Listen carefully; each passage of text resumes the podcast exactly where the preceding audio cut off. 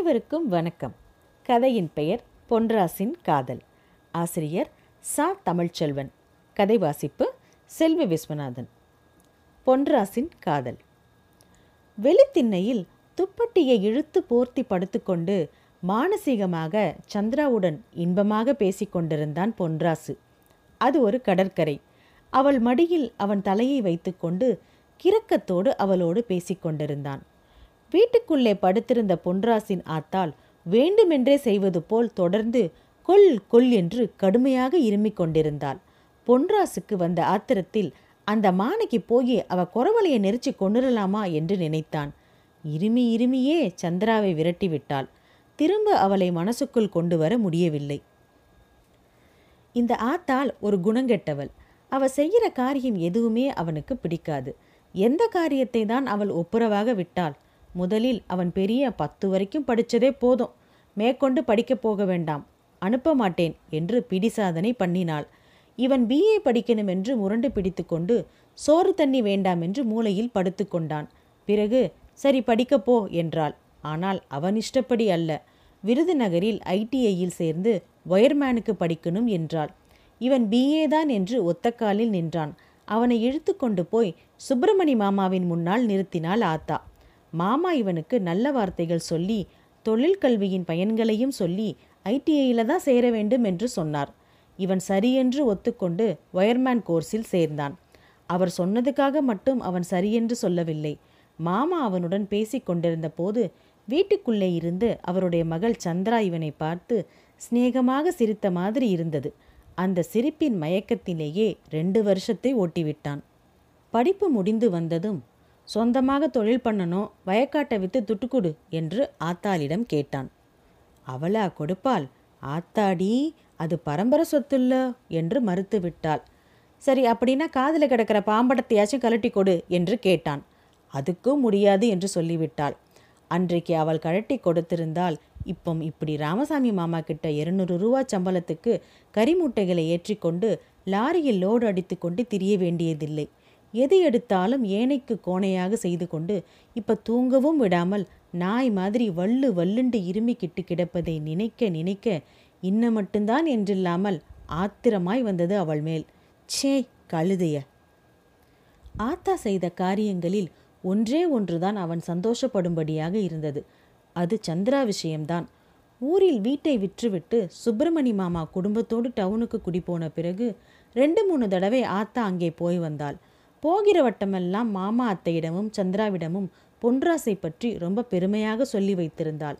இவன் ஊரில் இப்போது வயரிங் கான்ட்ராக்ட் எடுத்து நல்ல சம்பாத்தியம் பண்ணுவதாகவும் ரொம்பவும் பொறுப்பாக இருப்பதாகவும் ராமசாமி மாமா கூட சேர்ந்து இப்போ புதுசாக லாரி வாங்கி கரிமூட்டை கான்ட்ராக்ட் எடுத்து அதிலேயும் நல்ல சம்பாத்தியம் என்றும் பலவிதமாக சொல்லிவிட்டு வந்திருந்தாள். அதை கேள்விப்பட்டதிலிருந்து ரொம்ப பெருமையாக இருந்தது அவனுக்கு. தன்னுடைய அந்தஸ்தே மிகவும் உயர்ந்து விட்டார் போல இருந்தது. ஆத்தா சொன்னதை கேட்டு மாமாவும் அத்தையும் குறிப்பாக சந்திராவும் தன்னை பற்றி என்ன நினைத்திருப்பார்கள் என்று பலவாறு கற்பனை செய்து மனக்கிளர்ச்சி அடைந்தான். சந்திராவை பின்னால் ஏற்றிக்கொண்டு மோட்டார் பைக்கில் பறந்தான். Ka. Ponrasu ITI contractor and நிலக்கிழார் என்று ஒரு ரப்பர் ஸ்டாம்பு செய்து வைத்து கொண்டான். சுப்பிரமணி மாமாவுக்கும் மாமாவின் பையன்களுக்கும் இந்த ஸ்டாம்பை பதித்து பொங்கல் வாழ்த்து அனுப்பினான். எப்படியும் அதை சந்திரா பார்க்காமலா போவாள்?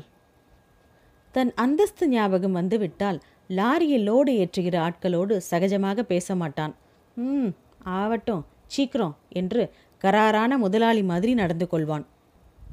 இருபத்தி நாலு பேரை வச்சு நான் வேலை வாங்குற பெருமையெல்லாம் ஒரு செய்தியாகவாச்சும் சுப்பிரமணி மாமாவுக்கு தெரிந்தால் நலமாயிருக்கும். டவுனில் ரொம்ப வசதியாக இருக்கும் அவருக்கு அப்பத்தான் தன்னை பற்றி ஒரு நல்ல அபிப்பிராயமும் சரி இவனுக்கு நம்ம பெண்ணை கொடுக்கலாம் என்ற எண்ணமும் ஏற்படும் என்று நினைத்தான். தானே ஒரு தடவை நேரில் சென்று வந்தால்தான் சரியாக இருக்கும் என்று முடிவு செய்தான். உள்ளே இருமிக் கொண்டிருக்கும் இந்த கிழவிதான் மசிய மாட்டேங்கிறாள் ஒரு மோதிரமும் கடிகாரமும் கூட இல்லாமல் எப்படி போறது? பாம்படத்தை கரட்டி கொடு என்று நேற்றிலிருந்து மல்லுக்கு நிற்கிறான். அவள் மசிய மாட்டேங்கிறாள் சோறு வேண்டாம் என்கிற தன் வழக்கமான ஆயுதத்தை விழிந்ததும் பிரயோகம் செய்தான். காலையிலும் மத்தியானமும் சாப்பிடாமல் படுத்தே கிடந்தான். சாயந்தரம் ஆத்தா பாம்படத்தை கரட்டி கொடுத்து விட்டாள். ராத்திரி காருக்கே டவுனுக்கு கிளம்பினான். கோல்டு கவரிங் செயின் போட்ட கடிகாரமும் கனமான ஒரு மோதிரமும் வாங்கினான். விலை கூடின துணியில் பேண்ட் ஷர்ட் டிஸ்கோ மாடலில் தைத்து போட்டான். ரெண்டு நாள் கழித்து பேண்ட் ஷர்ட்டோடு ஸ்டெப் கட்டிங்கும் செய்து கொண்டு கேக் பிஸ்கட் ஆப்பிள் என்று டவுன் பலகாரங்களாக முப்பது நாற்பது ரூபாய்க்கு வாங்கி கொண்டு திருப்தியுடன் மாமா ஊருக்கு வண்டி ஏறினான். பிசினஸ் விஷயமாக வந்ததாகவும் அப்படியே பார்த்துவிட்டு போகலாம் என்று தோன்றியதால் வந்ததாகவும் மாமா அத்தையிடமும் சொல்லிக்கொண்டான் தன் ஒயரிங் கான்ட்ராக்டுகளை பற்றியும் லாரி பிசினஸ் பற்றியும் அதிலுள்ள சிக்கல்கள் பற்றியும் அதையெல்லாம் சமாளிக்கும் தன் திறமையை பற்றியும் நுணுக்கமாகவும் விளக்கமாகவும் ஆத்தா சொல்லிவிட்டு போனதுக்கு மேலே மாமாவிடம் அளந்து விட்டான். பேச்சின் போக்கில் தன் புது கடிகாரத்தையும் மோதிரத்தையும் பற்றி குறிப்பிட மறக்கவில்லை. அவனுடைய பேச்சு அவனுக்கே ரொம்ப திருப்தியாக இருந்தது. மாமாவுக்கு நிச்சயம் தன்னை பற்றி ஒரு நல்ல அபிப்பிராயம் ஏற்பட்டிருக்கும் என்று நம்பிக்கை வந்தது. மத்தியானம் சாப்பிட்டதும் ஏதோ அவசர ஜோலி இருக்கிற மாதிரி பிஸ்னஸில் ஆயிரம் ஜோலி இருக்கும். உட்கார்ந்து விருந்து சாப்பிட்டுக்கிட்டு இருக்க முடியுமா? அப்போ நான் வரட்டுமா மாமா? என்று கிளம்பினான். அட ரெண்டு நாளைக்கு இருந்துட்டு போங்க மாப்பிள என்று மாமாவோ அத்தையோ சொல்லவில்லை. புறப்பட்டியா? சரி போயிட்டு வா என்று சொல்லிவிட்டார்கள். அவனுக்கு ரொம்ப வேதனையாக இருந்தது. புறப்பட்டு உடனே ஊருக்கு வராமல் டவுனில் சேந்தமானிக்கு ரெண்டு படம் பார்த்து அப்படியும் மனசு ஆறாமல் ஊர் வந்து சேர்ந்தான். டவுனிலிருந்து வந்ததிலிருந்து நிமிஷத்துக்கு ஒரு தரம் கண்ணாடியை பார்க்கவும் பேண்டை மாட்டவும் வீட்டுக்குள்ளேயே நடந்து பார்க்கவுமாக இருந்தான். வேலைக்கு போகலையா ஐயா? என்று ஆத்தா கேட்டபோது வல்லென்று விழுந்தான். காட்டை வைத்து கொடு தொழில் ஆரம்பிக்கணும் என்று மறுபடியும் சண்டையை ஆரம்பித்தான்.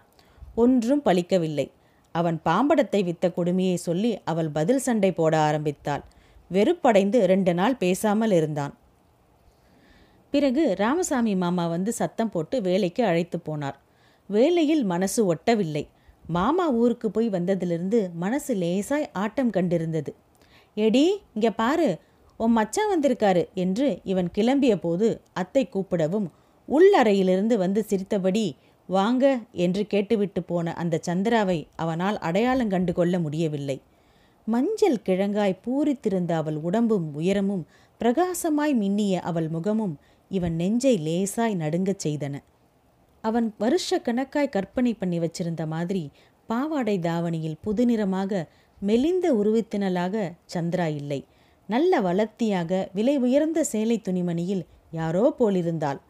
அவன் உடனடியாக தன் உடம்பை எப்படி தேற்றுவது என்று கவலையில் மூழ்கியிருந்த போது திடுக்கிடும்படியாக அடுத்த மாதமே சந்திராவின் கல்யாண பத்திரிகை வந்துவிட்டது.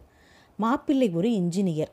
பத்திரிகையை பார்த்ததும் அவன் நெஞ்சுக்கூடெல்லாம் எரிந்து போகிற மாதிரி ஏக்கமும் பெருமூச்சுமாய் வந்தது.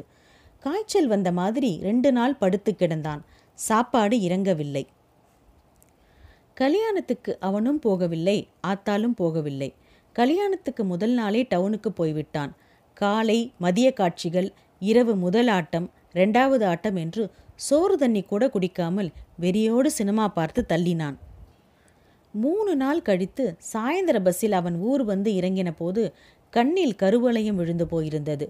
முதுகில் கூன் விழுந்து வயசானவனைப் போல தள்ளாடி நடந்து வந்தான். இவன் வந்த கோலத்தைக் கண்டு ஆத்தா அழுது கூப்பாடு போட்டாள்.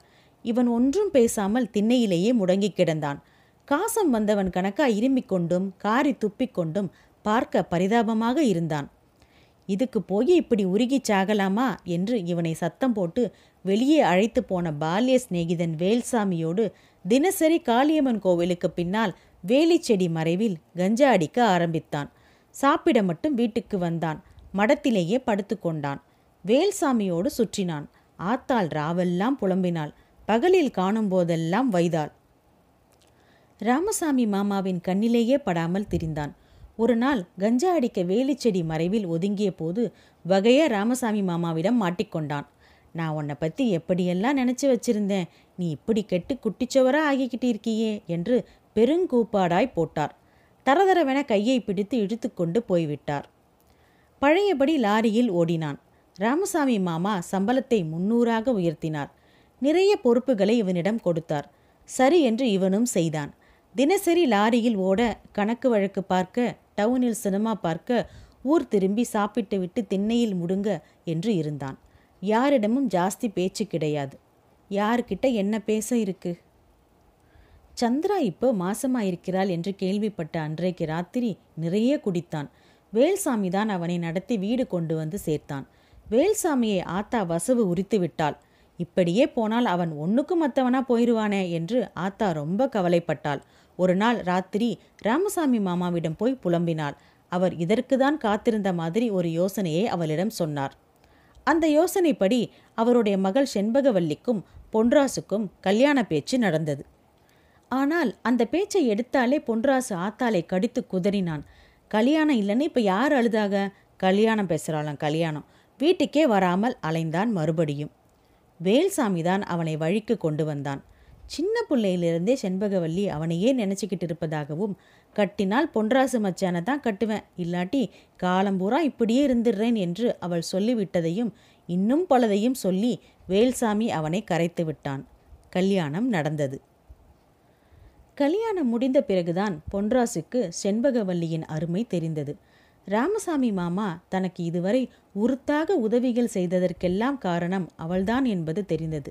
ச்சே இவளை பற்றி இது நாள் வரைக்கும் நினைக்காமலே இருந்துட்டமே என்று ரொம்ப வருத்தப்பட்டான். செண்பகவல்லியின் மீது புதுசாக பிரியம் சுரந்தது.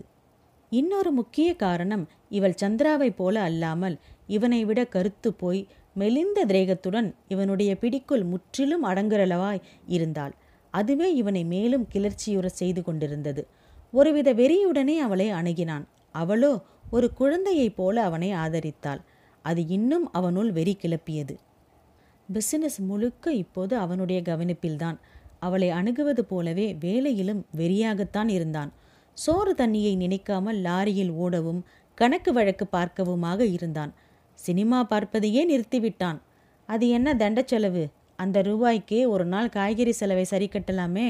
அவனுடைய வேகமும் செயல்களில் இருந்த வெறியும் எதனால் என்று மாமாவுக்கோ ஆத்தாவுக்கோ புரியவில்லை.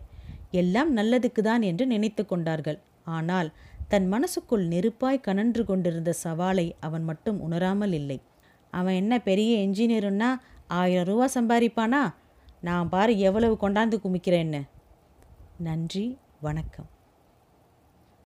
இயல் குரல் கொடை மூலம் பங்களிக்க விரும்புவோர் Iyal podcast at Gmail dot com என்கிற மின்னஞ்சல் முகவரியில் எங்களை தொடர்பு கொள்ளலாம். இணைந்து இயங்குவோம். நுட்பம் தமிழ் மொழியில் தழைக்கச் செய்வோம்.